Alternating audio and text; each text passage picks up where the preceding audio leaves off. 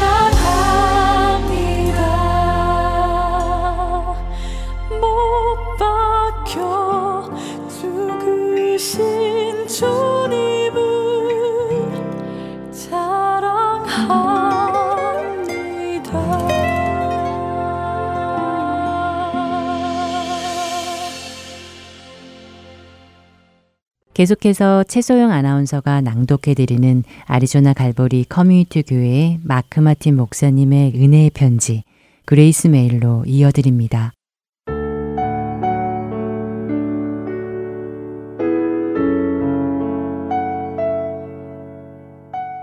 오늘 내가 네게 명하는 이 말씀을 너는 마음에 새기고 네 자녀에게 부지런히 가르치며 집에 앉았을 때이든지 길을 갈 때에든지 누워 있을 때에든지 일어날 때에든지 이 말씀을 강론할 것이며 신명기 6장 6절과 7절 말씀입니다. 자녀들은 부모를 보고 자라며 부모를 통해 많은 것들을 배우고 습득하게 됩니다. 부모의 가치관, 우선순위, 또 영적 헌신 등을 배우게 되는 것이지요. 어떤 사람들은 자녀들과 시간을 보내는 것보다 본인들의 취미 생활에 더 집중을 합니다. 또 어떤 사람들은 일이 너무 바빠서 자녀들의 마음 상태가 어떠한지 알지 못하며 자녀들과 대화할 시간조차 없는 경우도 있지요. 주일은 가족이 함께 예배를 드리는 날이 아니라 그동안 밀린 일들을 처리하는 날이 되어버리기도 합니다. 사소하게 보일 수 있지만 이러한 부모의 행동들은 자녀들에게 말보다 더 강한 영향을 미칩니다. 부모가 마음에 품고 있는 것이 우리의 자녀들에게 전달된다는 것을 잊지 마시기 바랍니다. 부모가 우선순위를 두고 마음을 쏟는 곳에 자녀들도 마찬가지로 마음을 쏟고 따르게 될 것입니다. 주님은 우리가 하나님의 진리의 말씀을 가슴에 새기고 우리들의 자녀에게 부지런히 주의 말씀을 가르치라고 명하십니다. 가르치다 라는 의미는 무엇을 갈고 닦다라는 뜻입니다. 이 말은 고대에서부터 유래된 말로 칼을 날카롭게 하기 위해 가는 것을 표현하는 것이지요. 고대 사람들은 칼을 가는 돌을 가지고 칼날을 갈고 또 갈며 굉장히 날카로워질 때까지 갈았습니다. 끊임없이 반복하는 것이 이 과정에서의 핵심이었습니다. 주님께서는 우리가 우리의 자녀를 영적으로 준비된 자로 기르고 싶다면 계속해서 아이들을 가르치라고 말씀하십니다. 어린아이들은 반복해서 무언가를 하는 것을 굉장히 좋아합니다. 노래도 같은 노래를 듣고 책도 같은 책을 골라 부모에게 읽어달라고 하지요. 우리의 자녀들은 우리가 생각하는 것 이상으로 하나님의 말씀을 듣고 이해할 준비가 되어 있습니다. 부모된 자로서 우리는 그저 아이들에게 반복해서 주님의 말씀을 전하고 가르치면 되는 것입니다. 아이들에게 진리의 본이 되십시오. 그리고 성경의 이야기와 말씀을 반복해서 읽어주시기 바랍니다. 자녀들을 말씀으로 양육하는 것, 그보다 더 좋은 양육 방법은 없습니다.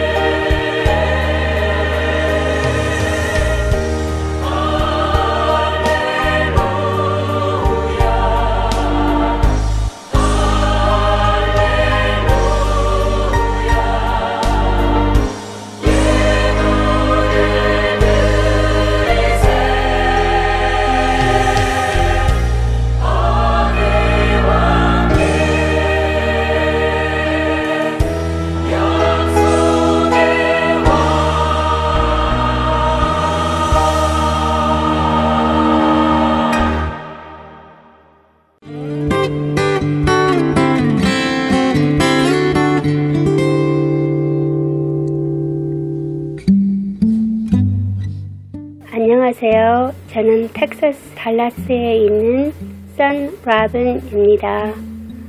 교회를 다니다가 상처받으신 분, 또 교회를 안 나가시는 분, 그런 분들에게 이 복음방송 CD를 전해드리고 있습니다.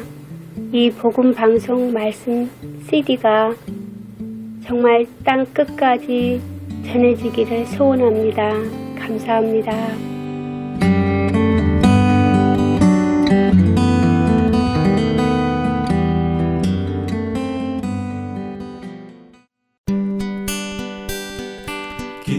소식 사랑으로 땅끝까지 전하는 아랜소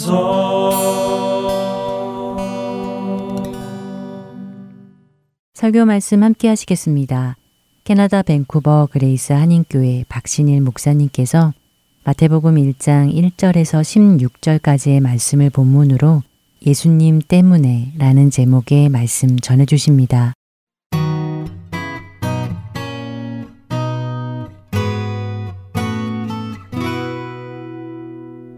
오늘 함께 나눌 말씀입니다.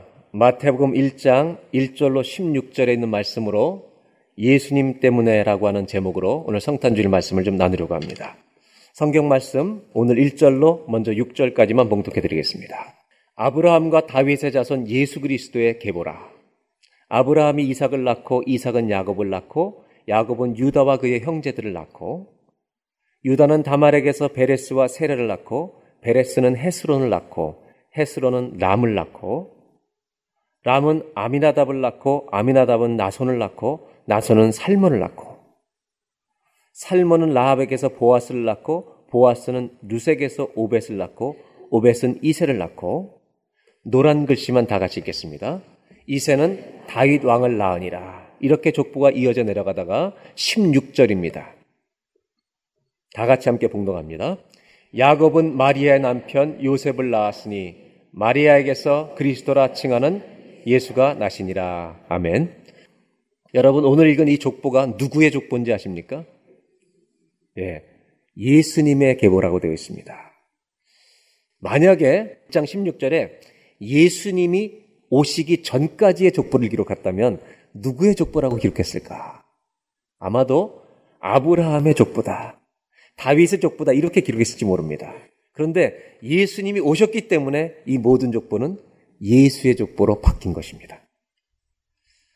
왜냐하면 빌립보에 있는 것처럼 우리를 위해서 죽으신 예수님이 우리에서 죽으시지만 예수님을 하나님이 부활의 주로 세우신 다음에 모든 이름을 예수의 이름 앞에 무릎 꿇게 하셨기 때문인 줄로 믿습니다. 구원을 얻을 만한 다른 이름을 이 세상에 주신 적이 없기 때문입니다. 그래서 저의 인생들의 저와 여러분의 인생에 똑같습니다. 내 인생에 예수님이 오시면 내 인생의 역사는 바뀔 줄로 믿습니다. 그래서 여러분 구약 구약 창세기 1장 1절 성경의 1장 1절을 우리는 다 알고 있습니다. 태초에 하나님이 천지를 창조하시니라. 그렇다면 신약의 구약 올 테스먼트의 1장 1절은 다 아는데 신약의 1장 1절 마태복음의 1장 1절은 뭔지 아십니까? 구약은 다 알고 있잖아요. 창조주 하나님이라는 것을. 그럼 신약의 1장 1절 마태복음 1장 1절 아브라함과 다윗의 자손 예수 그리스도의 계보라. 오늘 이걸 암송하는 성탄절이 되길 바랍니다. 우리가 창세기 1장 1절 알잖아요. 창조주 하나님이시라는 거. 그럼 마태복음 1장 1절은 뭐냐? 그 창조주가 바로 하나님이 예수님이라는 거 알려주는 것이 신약의 시작입니다. 1장 1절을 암송하겠습니다. 아브라함과 다윗의 자손 예수 그리스도의 계보라. 이것이 바로 신약입니다. 그렇다면 오늘 나누려고 하는 것은 성탄주일에 이 족보를 통해서 하나님이 주시는 이 계보, 예수님의 계보를 통해서 우리에게 주시는 메시지가 무엇일까? 1장 2절을 보겠습니다. 아브라함이 이삭을 낳고 이삭은 야곱을 낳고 여러분 이 성경을 읽으실 때 이름만 읽지 마시고 아브라함이 이삭을 어떻게 낳았지? 이삭이 야곱을 어떻게 낳았지? 이삭은 야곱만 있는 게 아니잖아요. 누가 있었죠? 에서도 있었지. 야곱은 누굴 낳죠? 유다를 낳습니다. 유다와 형제를 낳는데 자녀가 몇, 몇, 몇 명이었죠? 12명. 그 중에 넷째가 유다고 가장 사랑했던 라헬의 아들이 아니라 레아의 아들입니다. 아, 예수님이 이런 족보로 오셨구나. 5절을 볼까요? 살몬은 라합에게서 보아스를 낳고 여러분 라합이 어느 나라 사람이에요? 이스라엘 사람이 아니죠. 여리고 직업이 뭐였어요? 예. 주막에 있던 기생이었죠. 그러니까 여러분 놀라운 사실은 과거에 기생했던 기생이었던 여자도 예수님의 조상이 될 수 있다는 이 소망의 족보. 보아스는 룻을 낳았어요. 룻은 어느 나라 여자예요? 모함 여자예요. 이걸 읽어 나가다 보면 어떤 결론에 도달하냐면 보아스는 룻에게서 오벳을 낳고 오벳은 이세를 낳고 6절에 가면 이세는 다윗 왕을 낳아요. 이걸 쭉 읽어 나가다 보면 어떤 일이 일어나냐면 수많은 만남들이 있는데 아브람과 사라, 이삭과 리브가 살몬과 라합, 룻과 보아스가 있는데 이 만남들이 만날 수 없는 만남들이었다는 겁니다. 그런데 이 만날 수 없는 만남들이 여러분 2000년 동안 이어지면서 쫙 이어지면서 목적이 하나 있었다는 겁니다. 이 기가 막힌 만남의 목적은 뭐냐? 예수님을 이 땅에 오시게 하는 목적을 가진 만남이었다는 것을 성경은 보여준다는 것입니다. 누가복음 2장에 이 예수님의 오심에 대해서 시몬이라는 사람은 뭐라고 표현하냐면 이 예수님은 이방을 비추는 빛이요 주의 백성 이스라엘의 뭐라고요? 영광입니다. 여러분 예수님은 하나님의 영광인 줄로 믿습니다. 예수님이 태어나셨을 때 지극히 높은 곳에서 하나님께 영광이요. 좀 이게 정리해 보면 수없이 많은 만남들이 2000년 동안 이었는데 그 만남의 목적은 하나님의 영광을 이 땅에 오게 하시려는 하나님의 계획이 있는 만남이었다는 것입니다. 그러니까 놀라운 메시지를 담고 있습니다. 왜냐하면 우리들의 만남에도 이런 계획이 있다는 걸 너희는 알고 지내라는 것입니다. 저는 이걸 물어봤어요. 우리 스탭들 회의에서 지난 화요일 날 어떻게 만났냐 물어봤더니 정말 신묘막측하게 만난 사람들이 많습니다. 어떤 분은 길거리에서 만났대요. 어떤 우리 형제는 청년 때 캐나다 와서 예수 안 믿을 때인데 너무너무 얼굴에 여드름이 많이 나가지고 해결이 안 돼가지고 스킨케어 집에 갔대요. 근데 스킨케어 집에서 자기 여드름을 짜줬던 그 자매가 오늘 아내가 된 거예요. 이거는 놀라운 일이죠, 여러분. 그 자매한테 물어봤어요. 그때 정말 처음 만났냐? 그랬대요. 그리고 바로 데이트를 신청했는데 마음에 들었냐? 그랬더니 안 들었대요. 그래서 그 집에 아들이 있고요. 지금 둘째 임신 중입니다. 지금은 괜찮아요. 예수도 믿고. 그리고 또 우리 목회 중에 한 사람은 전도사 때 어느 교회 전도사로 갔는데 청년부의 자매가 회장이었어요. 그 회장이 7년이나 나이 차이가 났는데 아내로 삼아버린 거예요. 그래서 제가 우리가 만약 교회 다닐 때 봉사할 때 그렇게 전도사가 청년 중에 결혼하면요 우리는 파이어예요 바로 7살 차이면 거의 키드내핑 수준이거든요 키드내핑이에요 근데 놀라운 것은 그 여드름 짜다 결혼한 집이나 청년부 자매하고 결혼한 집이나 이 두 분들이 전부 선교부를 섬기고 있다는 거예요 지 있는 자는 들을지어다 그래서 무슨 생각이 드냐면 이렇게 만날 수 없는 사람들이 만나서 지금 하나님의 영광의 일을, 영광스러운 하나님의 일을 감당하고 있다는 거예요. 오늘 족보를 보면 2000년 동안 내려오는 수많은 만남의 족보가 이어지는데 그 끝에 누가 계시냐? 예수님이 계시는 겁니다. 이것을 영적으로 해석하면 이런 겁니다. 이 모든 만남들은 오직 한 분, 예수님을 오시게 하는 만남으로 만남을 준비하기 위해서 하나님이 허락하셨던 만남이었다는 겁니다. 이걸 우리 얘기로 가져온다면 여러분이 살고 있는 부부의 만남, 여러분들이 만나는 부모와 자녀의 만남, 교회 안에서 만나는 믿음의 형제 자매들의 만남 안에는 목적이 있다는 겁니다. 그 목적은 뭐냐면 하나님의 영광을 드러내는 목적이라는 것입니다.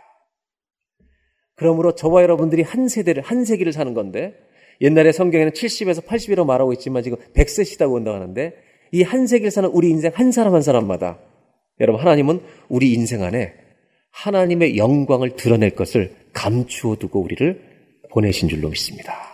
우리는 주의 영광이 감추어져 있는 사람들이라는 걸 잊지 마시기를 부탁을 드립니다. 그래서 여러분, 저와 여러분들이 한 인생, 한 평생을 사는 동안 내 이야기로 끝나는 것이 아니라 나를 통해 하나님의 영광이 드러나는 아름다운 삶의 이야기로 펼쳐지는 저와 여러분의 만남과 인생 되시기를 주의 이름으로 축원합니다. 그러므로 아내들은 오늘 남편을 볼 때 뭐가 감춰져 있다고요? 우리의 만남 안에는 우연이 아니로 그런 수준으로 부르지 말고 내 남편과 아내 사이에 아내와 남편 사이에 하나님의 영광이 감춰져 있습니다. 오늘 족보를 통해서 주시는 첫 번째 메시지가 이것입니다. 한번 따라 하실까요? 우리의 인생 가운데 하나님의 영광이 감추어져 있습니다. 하나님의 영광이 우리의 인생 가운데 만남 가운데 감춰져 있다는 겁니다. 이것을 알고 살아가는 것은 놀라운 일입니다, 여러분. 이것을 모르고 사는 사람은 우연히 살 것입니다. 이 얘기를 나누면 어떤 분은 그럴 거예요. 목사님, 저희 집은 소망이 없습니다. 저는 혼자 되었습니다. 사별한 경우도 있습니다. 어떤 경우는 어떤 이유든지 이혼해서 혼자 된 분도 있습니다. 저는 해당되지 않습니다. 여러분 아닙니다. 그렇게 말씀하시기는 이릅니다. 오늘 예수님의 족보를 보면 이런 것을 알 수 있습니다. 내가 어떤 상황에 있든지 어떤 실패를 했든지 여러분 하나님의 영광을 드러내게 된 이 일이 나에게 달려 있을 것 같습니까? 주님께 달려 있을 것 같습니까? 내 상황에 달려 있을 것 같습니까? 주님의 능력에 달려 있을 것 같습니까? 할렐루야. 주님의 능력에 달려 있는 줄로 믿습니다. 오늘 성경에는 룻은 시어머니 나오미를 쫓아왔던 모험 여자입니다. 먹을 것이 없어서 너무 절망이어서 나오미는 이름을 개명합니다. 말하라고 부르라고. 달다라는 말 쓰지 말고 쓰다라는 인생. 말하라고 불러라. 그런데 그 다음날 이 룻은 이삭 쪽으로 갑니다. 그런데 그 밭이 누구 밭입니까? 보아스의 밭입니다. 여러분 하나님은 이삭 쪽으로 간그 밭에 보아스를 만나는 소망의 계획을 감추어 두신 줄로 믿습니다. 더 놀라운 건 이것입니다. 하나님의 영광을 드러나는 일은 위대한 데 있는 것이 아니라 내가 살고 있는 일상생활의 삶 속에서 내가 할 수 있는 일상생활의 삶 속에서 그리스도인답게 말씀에 순종하는 가장 성실한 일을 수행하고 있는 현장에 하나님의 영광을 감추어 두셨다는 것입니다. 저는 이 영광을 보는 자들이 되기를 원합니다. 지난주에 저는 이메일 하나 받았습니다. 우리 교회 제2국의 중동 지역에 나가 있는 베테한 선교사님이 있습니다. 이 선교사님을 파송한 단체가 아이맨이라는 단체입니다. 음악으로 선교하는 단체인데 요번에 그 나라에 갔던 거예요. 악기를 통해서 접촉이 되고 복음을 전하는데 피아노가 없는 거죠. 그랜 피아노 한 대가 없어서 연주할 수가 없으니까 그 피아노를 하나 보내기 위해서 이제 고민을 하다가 돈이 없으니까 단체가. 이 목사님이 기도하다가 우리 대한민국에 있는 피아노를 만드는 세 곳의 회사에 연락을 취하기 시작합니다. S 회사, Y 회사, Y 회사. 한 회사는 전화하고 이메일 보냈는데 한 회사는 전화했더니 회사가 너무 어렵습니다. 대부분의 악기 회사들이 어려워서 도울 수가 없을 것입니다. 일본에서 온 회사는 우리는 외국 회사이기 때문에 그런 구제하는 일은 우리가 하지 못합니다. 여러분 그 편지를 보낼 때 이 목사님은 기대하지 않았답니다. 그러나 할 수 있는 게 그거밖에 없었다는 겁니다. 그리고 기도하는데 3일 후에 어느 회사에서 한 회사에서 전화가 왔답니다. 우리 이 문화재단이 있는데 거기서 어쩜 할지 모르겠다. 그래서 전화번호를 알려서 전화했더니 거기서 담당자를 전화해서 연결해서 통화를 했더니 그분이 그러더래요. 이 번호를 어떻게 알았냐? 누구를 통해서 받았습니다. 이거는 비밀번호인데 아마 그 사람이 실수한 것 같다고. 근데 하여튼 연결해줘서 알겠다고. 그럼 내가 자기네 이사한테 연락했다.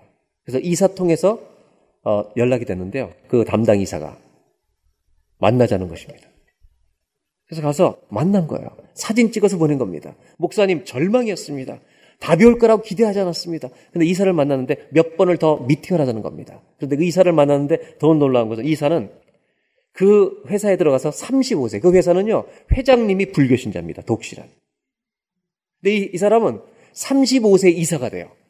근데 유학을 어디서 했냐면 남아프리카 공화국, 사우스 아프리카에서 유학을 했는데 남아국에서 유학을 할 때 어떤 여자를 여기도 특별한 만남이죠. 어떤 여자를 만났냐면 남아공에 단기 성교 와 있는 자매를 만난 거예요. 그래서 결혼하게 된 거예요. 신실한 그리스도인인 거예요, 이 사람. 그리고 그 불교 회장님 밑에 회사에서 신우회를 만들어서 인도하고 있는 형제가 이사가 된 거예요. 이거를 할 수 있을 것 같다. 그러면 저한테 이런 일들이 벌어지고 있습니다. 감격 중에 있습니다. 그래서 바로 답을 썼습니다. 당신이 하나님을 체험하는 자리에 있는 것이 축복입니다. 저는요, 그, 그 목사님이 하나님의 영광을 보고 있다고 생각해요. 그래서 제 마음에 이런 확신이 들었어요. 만약 그 회사에서 만나면서 피아노 안 사주면 이거는 우리 교회 거다. 아멘 안 해요. 저는 왜 그런 마음이 들면 이걸 딱 보는 순간 하나님이 역사하시고 계시는구나. 저는 그 회사가 해주기를 기대하고 있지만 안 되어도 저는 이건 우리 몫이라고 생각해요. 그랬더니 답장이 왔어요. 목사님, 신이 납니다. 응원해 주셔서. 계속해서 주님의, 주님을 체험하는 자리에 있고 싶습니다. 여러분, 하나님의 영광을 보는 것은 지극히 작은 내 일상생활에 감당해야 되는 일을 믿음으로 말씀 안에서 성실히 감당할 때 감추어진 영광이 드러날 줄로 믿습니다. 저는 우리 교회 성도님들이 이런 은혜가 누려지기를 주의 이름으로 축원합니다. 내가 모든 것을 잃어버렸을 때도 하나님은 나를 향한 계획을 절대로 포기하지 않으시고 하나님의 영광을 위한 우리를 창조하신 목적에 대한 그 하나님의 역사는 절대로 멈추지 않을 줄로 믿습니다. 그렇기 때문에 내는 그런 상황에 해당되지 않습니다라고 말하는 것은 여러분 이릅니다. 하나님은 룻을 사용하신 것처럼 저와 여러분 슬픔과 실패 가운데 있는 형제 자매님들로 오늘 영광을 드러내실 것이라 이렇게 말씀하시는 주님이 성탄절에 우리의 주님이십니다. 그 은혜를 누리고서는 저와 여러분들이 되시길 바랍니다. 두 번째 나누고 싶은 이것입니다. 오늘 성경의 이름을 보면 1장 2절을 다시 보겠습니다. 아브라함 이삭을 낳습니다. 아브라함 이삭을 낳기까지 얼마나 많은 실수를 합니까? 이삭은 야곱을 낳는데 에서를 낳고 부모 사이에 편애를 줘서 이 집안이 얼마나 편애 때문에 갈등을 겪는지 모릅니다. 야곱은 유다를 낳는데 여러분 열두 형제를 낳는데 이 야곱은 얼마나 형을 속이는 자였습니까? 3절을 보겠습니다. 유다는 다말에게서 베레스와 세를 낳았는데 여러분 다말이 아냅니까 아닙니까? 누구예요? 며느리입니다. 여러분 예수님의 족보는 복잡합니다. 이방인도 들어와 있고 자식이 없을까봐 며느리들이 창녀로 변장해서 여러분 시아버지와 관계를 맺어 자식을 낳습니다. 이런 추한 것들을 죄악들을 성경은 그대로 보여주고 있다는 겁니다. 6절에 가면 이런 얘기도 나옵니다. 다윗 왕을 낳습니다. 여러분 하나님의 아들 독생자 예수 그리스도는 다윗 왕의 본부인 미가를 통해서 오는 것이 아니라 그가 가늠했던 우리의 아내 바사바에게서 첫 자식이 낳자 하나님이 심판으로 죽이시고 바로 회개하고 하나님이 다시 아들을 주셨는데 그 아들을 여디디아 솔로몬을 주신 겁니다. 예수님에게 보는 여러분 이렇게 인간의 죄악의 역사를 통해서 오십니다. 오늘 나누고 싶은 건 이것입니다, 여러분. 예수님의 족보를 쭉 보면 여러분 죄의 역사입니다. 한 사람 한 사람마다 죄가 가득해 있습니다. 사람의 이름을 나열할수록 죄의 역사뿐입니다. 하나님의 심판받을 사람들의 이야기밖에 없습니다.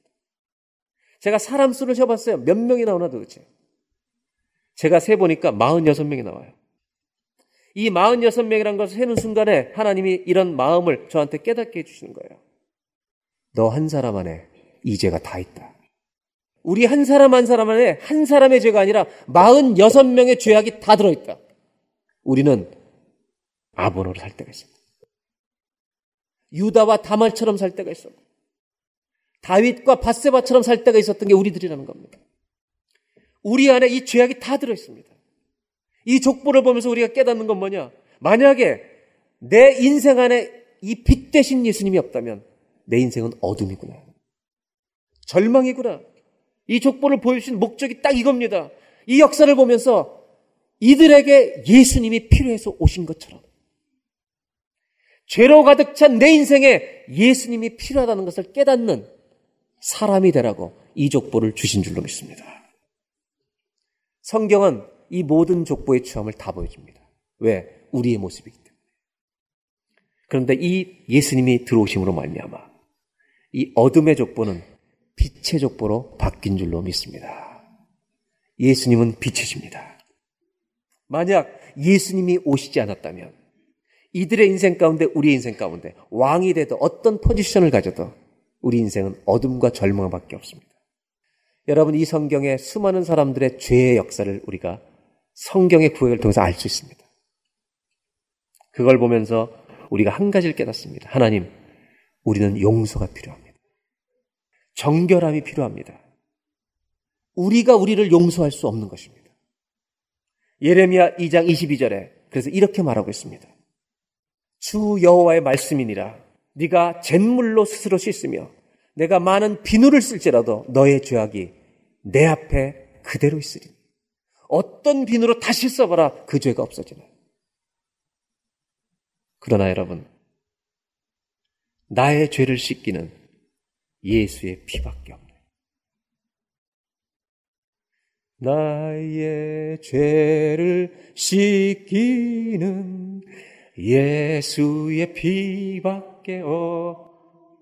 나를 정케 나를 정케 하기 예수의 피밖에 예수의 흘린 피 예수의 날 희게 하오니 나 희게 하오니 귀하고 귀하다 예수의 피밖에 어 아멘 이 귀한 찬송을 다음 세대가 잃어버린다는 것은 얼마나 아까운 겁니까? 찬송가를 불러야 합니다. 비눗물로 씻어봐라. 내 앞에 너희 죄는 그대로 있다. 그러나 예수의 피가 임할 때, 이 모든 죄는 씻겨질 줄로 믿습니다. 여러분, 이 족보를 보면서 우리는 이거 하나를 깨달아야 합니다. 주님, 제 인생은 어둠입니다. 제 인생의 기록은 죄의 역사입니다. 저에게 예수님이 필요합니다. 왜 예수님의 족보라고 말합니까? 예수님이 이 가문에 오셨기 때문입니다. 저와 여러분의 가정과 가문 가운데 예수님이 오시기를 바랍니다. 예수님을 너희 인생에 초대하라는 이 청함이 바로 이 족보가 주시는 메시지입니다. 그래서 마태복음 1장 21절에 예수라는 이름의 뜻을 이렇게 말하고 있습니다. 아들을 낳으리니 이름을 예수라라. 이는 그가 자기 백성을 그들의 죄에서 구원할 자. 그들의 죄에서 건져낼 자는 예수밖에 없는 줄로 믿습니다. 이분이 오셔야 우리의 어둠이 빛이 되는 것이고, 우리의 상처가 치료가 되는 것이고, 우리의 많은 깨어짐들과 아픔들이 여러분 회복되는 은혜가 예수님 때문에만 올 줄로 믿습니다. 그래서 예수님이 다시 오시는 날, 우리가 천국에 들어가는 날, 다시는 해와 달이 필요 없다고 말합니다. 일어나라 빛을 발하라. 이사의 60장 1절로 시작하는 그 말씀 가운데 19절에 이렇게 말합니다.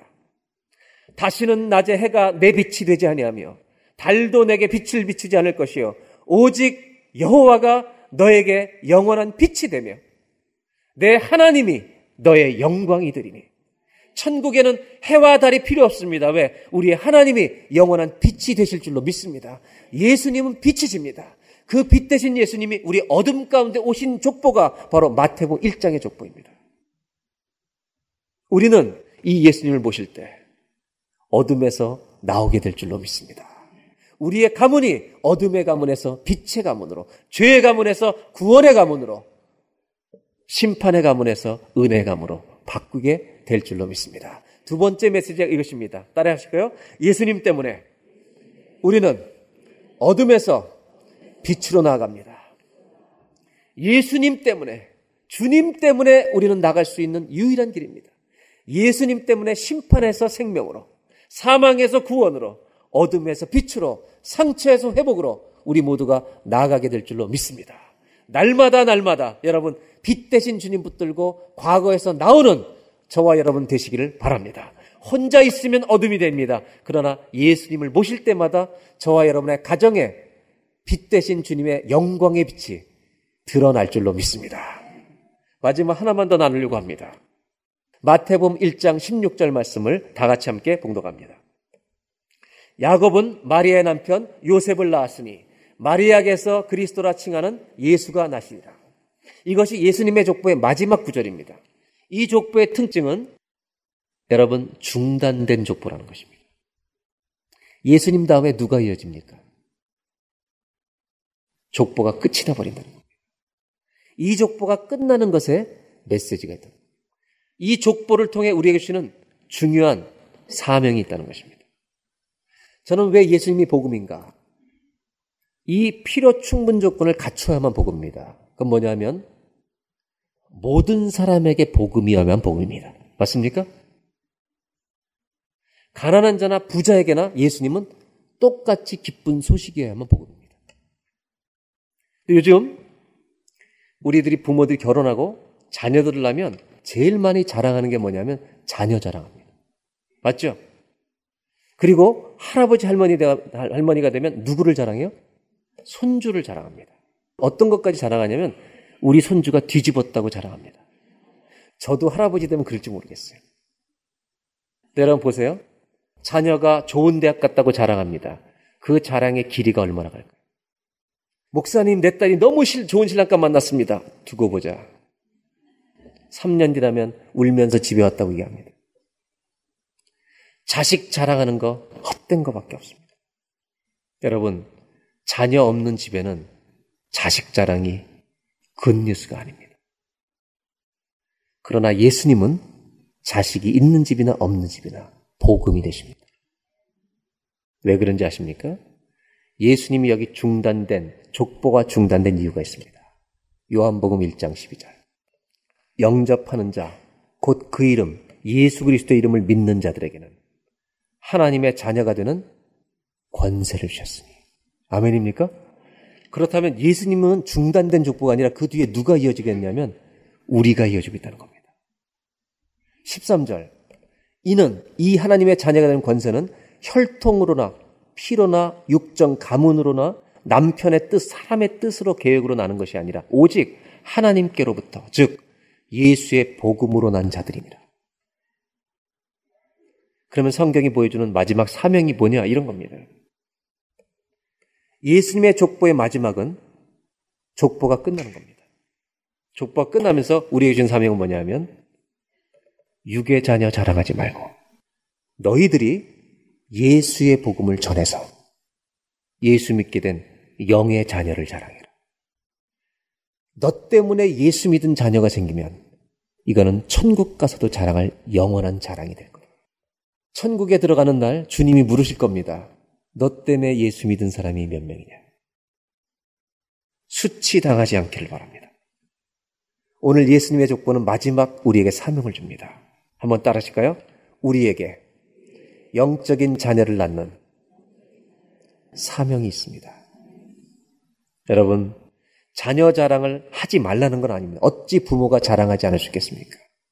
자랑하십시오. 저는 계속 들을 겁니다. 그리고 이렇게 얘기할 겁니다. 두고 보자. 그러나 잊지 마십시오. 여러분 때문에 누군가 예수를 믿게 되었다면 그 자랑은 하나님의 자랑이 되고 영원한 자랑이 될 것입니다. 오늘 성탄절에 주님이 이 사명을 우리에게 주십니다. 주님, 영의 자녀를 낳는 이 복음의 자녀를 낳는 우리 인생이 되게 하여 주십시오.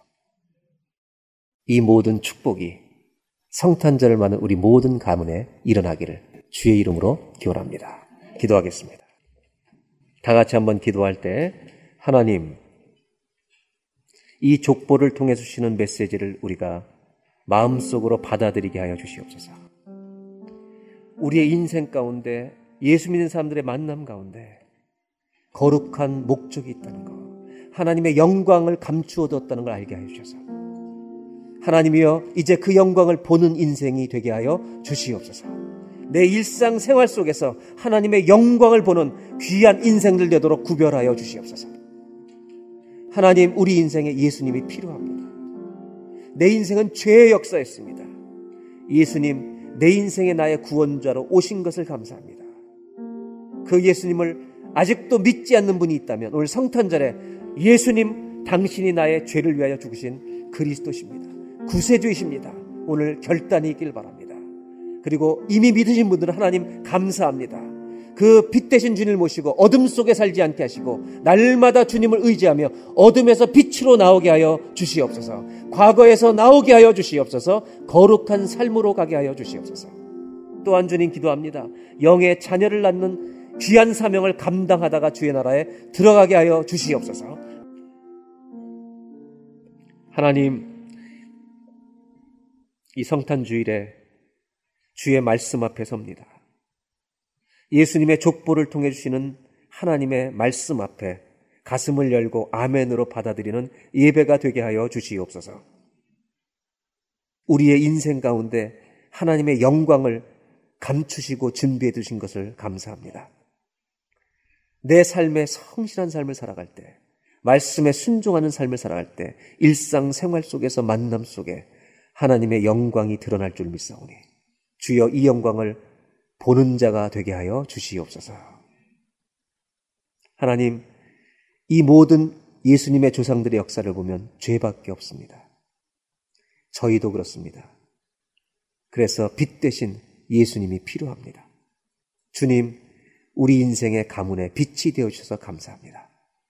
이제 어둠에서 나오게 하여 주시고, 빛으로 가게 하여 주시고, 과거에서 나와 현재의 복을 누리게 하여 주시옵소서. 또한 기도하는 것은 육의 자녀만을 자랑하는 그런 자랑이 아니라 하나님 영의 자녀를 낳는 사명 감당하는 저희들 되게 하여 주시옵소서. 예수님의 이름으로 기도합니다.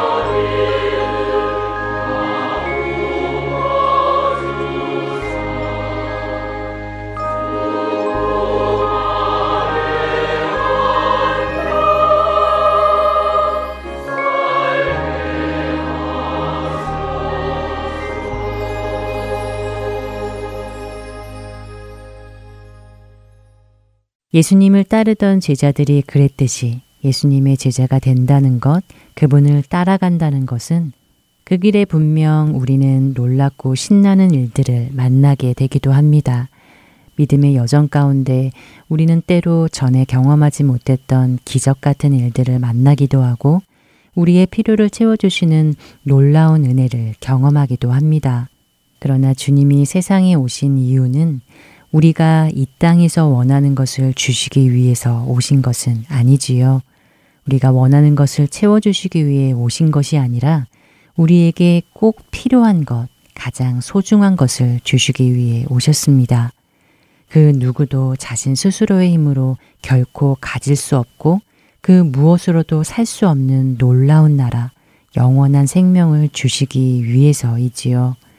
우리 스스로의 죄로 인해 영원한 형벌을 피할 수 없었던 우리를 대신해 그 죄값을 치루어 주시고 자신의 생명을 많은 사람들의 대속물로 주시기 위해 오셨으며 그렇게 십자가에 달리시기 위해 그분은 이 땅에 오셨습니다. 그 하나님의 뜻을 이루시고 그 놀랍고 기쁜 소식을 온 세상에 전파하시기 위해 이 땅에 오신 것입니다. 마가복음 10장 45절에 주님은 말씀하십니다. 인자가 온 것은 섬김을 받으려 함이 아니라 도리어 섬기려 하고 자기 목숨을 많은 사람의 대속물로 주려 함이니라. 이 말씀을 보면서 우리가 받은 이 영원한 생명의 가치가 그 은혜가 어떤 것인지 다시 한번 되뇌어 보게 됩니다. 그리고 그 보배로운 은혜를 받은 나는 과연 어떤 마음으로 지금 주님을 따라가고 있는지 돌아보게 되는데요. 지난 한 주를 돌이켜 볼 때 주님의 뜻이 아니라 나의 소원, 나의 욕심, 내 뜻을 이루기 위해 주님의 능력을 사용하려 하지는 않았는지 말입니다. 오늘 우리는 어떤 기도의 제목을 가지고 주님 앞에 나아가고 있을까요? 무엇으로 기뻐하고 무엇 때문에 근심하고 힘들어 합니까? 주님은 우리 한 사람 한 사람을 부르시고 너는 나를 따르라고 불러주셨습니다. 그 부르심에 우리가 응답하여 그분의 제자된 삶을 살기로 결단했다면 우리의 매일의 삶의 결정은 어떤 원칙에 따라서 무엇을 구하며 내리고 있는지 우리 한번 돌이켜 보아야 할 것입니다. 다음 한 주간 주님이 기뻐하시는 일, 주님이 원하시는 일이 나의 초점이 되어 진정으로 주님을 따르는 삶을 살아가는 우리 모두 되기 바라며 주안의 하나 2부 마치도록 하겠습니다. 지금까지 구성과 진행의 최강덕이었습니다. 안녕히 계세요. 이 세상 가장 아름다운 순종의 눈물 온 세상 다시 빛나게 한 생명의 눈물. 그가 이 땅에 오신 이유 죽어야 살게 되고 저야만